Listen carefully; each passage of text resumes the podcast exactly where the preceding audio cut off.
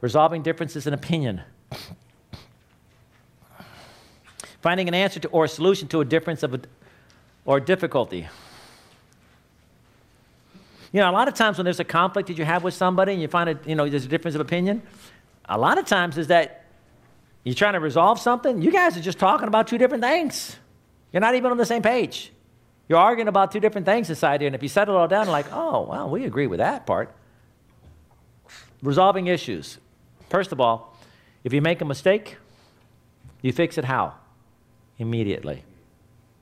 Hey, I sent you the wrong bill. Hey, um, we, we, we, we, sh- we shouldn't have done that. Hey, I was disrespectful. Hey, I'm sorry. Whatever it is. You know, here's the problem it's pride. If you're sarcastic and you know you're sarcastic and you want to work on that, it's kind of hard to tell people, hey, listen, I'm sarcastic and I don't like that about myself. I need you to kind of hold me accountable. That's hard. It's work, it's effort. Same thing with resolving issues. Put it first. Feel safe, valued, respected, and important. Okay, that's it. We're going to resolve this issue. I'm not going to be calling you names. I'm not going to be getting things. We're going to, we're going to figure this out.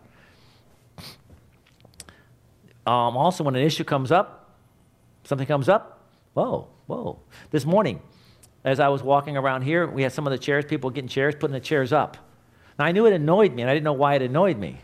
And then I found out why it annoys me is because I try it before every set. I got here at 6:17 in the morning trying to meet as many people. I didn't meet everybody I could. And when I'm trying to go up and down the aisles, all of a sudden I have all the legs of all these chairs sticking up. And I was like, oh, now I'm trying to move the legs down, but then you're then taking a chair that was reserved. And then, you know, I'm, I'm, there's a conflict inside it. You with me? So I got with Paula. I say, Paula, we, we, we need to figure out something to resolve, resolve this so that people can then put something down. So you know, this gives me feedback. I can see people saying, hey, you know, you didn't do this. Hey, you, you know, this is surveys. This is, you know, trying to figure things out. If there's a miscommunication, a misunderstanding, and people are upset about something, why don't you just take it that it's your fault? Okay, we established it's my fault. Now what? Now let me make it better because it's my fault. So now I'll make it better. Whatever it takes me to make it better, it's my fault. Now that doesn't mean you want to do any more work for the person again, right? You just want to make this so this person can never say anything bad about you and then we just never do any more work for the person again. We just finish it all up and make it happy as we can. You know, treat people with respect. That comes from you respecting yourself. I think if somebody doesn't respect themselves, I think they probably don't respect others. There might be some, I'm not a psychologist, but I think there's probably some correlation. And how you feel about yourself is how you then think about other people. So we need to kind of work on you. And listen, you got to accept yourself. You're not perfect. You got to look at this whole big, big plan of the next two days and all the different things. How many people have written something down that you want to work on? Raise your hand. That you are going to work on. Some of you, can you just give me, and I'll repeat it because you don't have it. Give me something, just a quick, just, okay, I want to work on this. I'm just curious. Michael, real quick here. No, second. Hey, Mike. Mine just says dentist. Was it? I want to, li- I want to live longer, so I put dentist. You want to go to dentist, okay? Being sarcastic. Sarcastic. Work on listening. Work on listening. We talked about that at lunchtime. Work on health. Stop talking about the past. Build a team. Well, I like that. I like that. You have more than one. Anybody else? Come on, it can't be just the right people here. What back there? Where? Yeah, and then you go around, go around all the way to that side, and then just go around over there. Oh. oh. Okay, and then we'll go around here. Listen, you, you better have something here, or guess what? Don't come back tomorrow because why are you wasting a day of your life if today you haven't even come up with something that you want to work on? But it needs to be something that you work on that you tell somebody. You expose yourself. You say, hey, I'm going to be working on yours was what? Oh, so, you know, don't just say to yourself, yes. Um, I'm, I might have misunderstood this, but I wrote down uh, never hire somebody I wouldn't enjoy firing. I'm not sure about that one.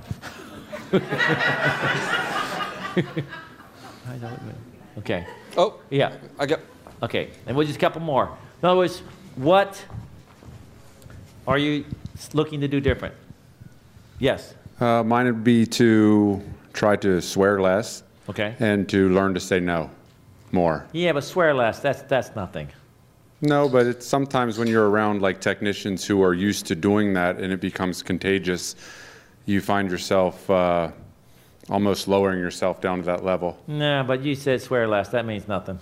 Swear at none at all. None There at you all. go. Okay. That's what I meant. Okay. I, I'm sorry. I just, I To hear not swear at all. and I kind of think what you said is what you said. To not swear at all. Okay. There you go. I like that. Okay. Yeah. And you're going to make mistakes, right? We just don't want it to be a problem.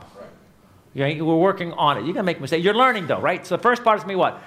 You went from oblivious. This is a perfect example. Do you agree with that? He went from oblivious. He didn't understand that, that, that swearing, because everybody has swears. He didn't realize that he might be offending somebody, a customer. He didn't, you know, right?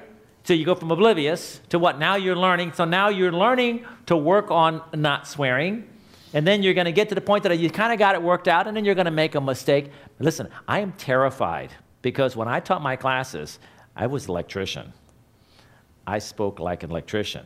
And then when I became a Christian, December 31st, 1988, I was worried, how am I going to do my seminars? Because honestly, there's a couple words that are really nice to use that explain a whole bunch in a very short number of syllables, eh, even a single syllable.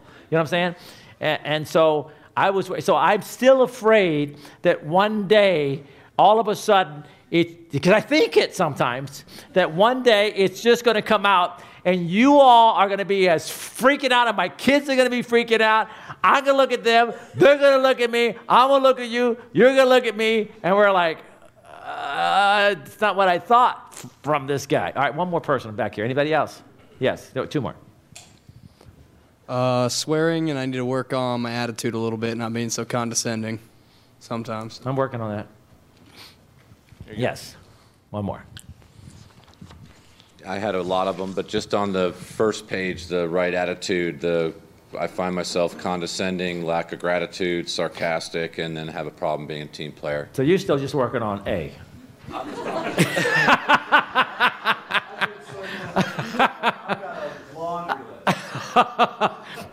All right. All right, let's go.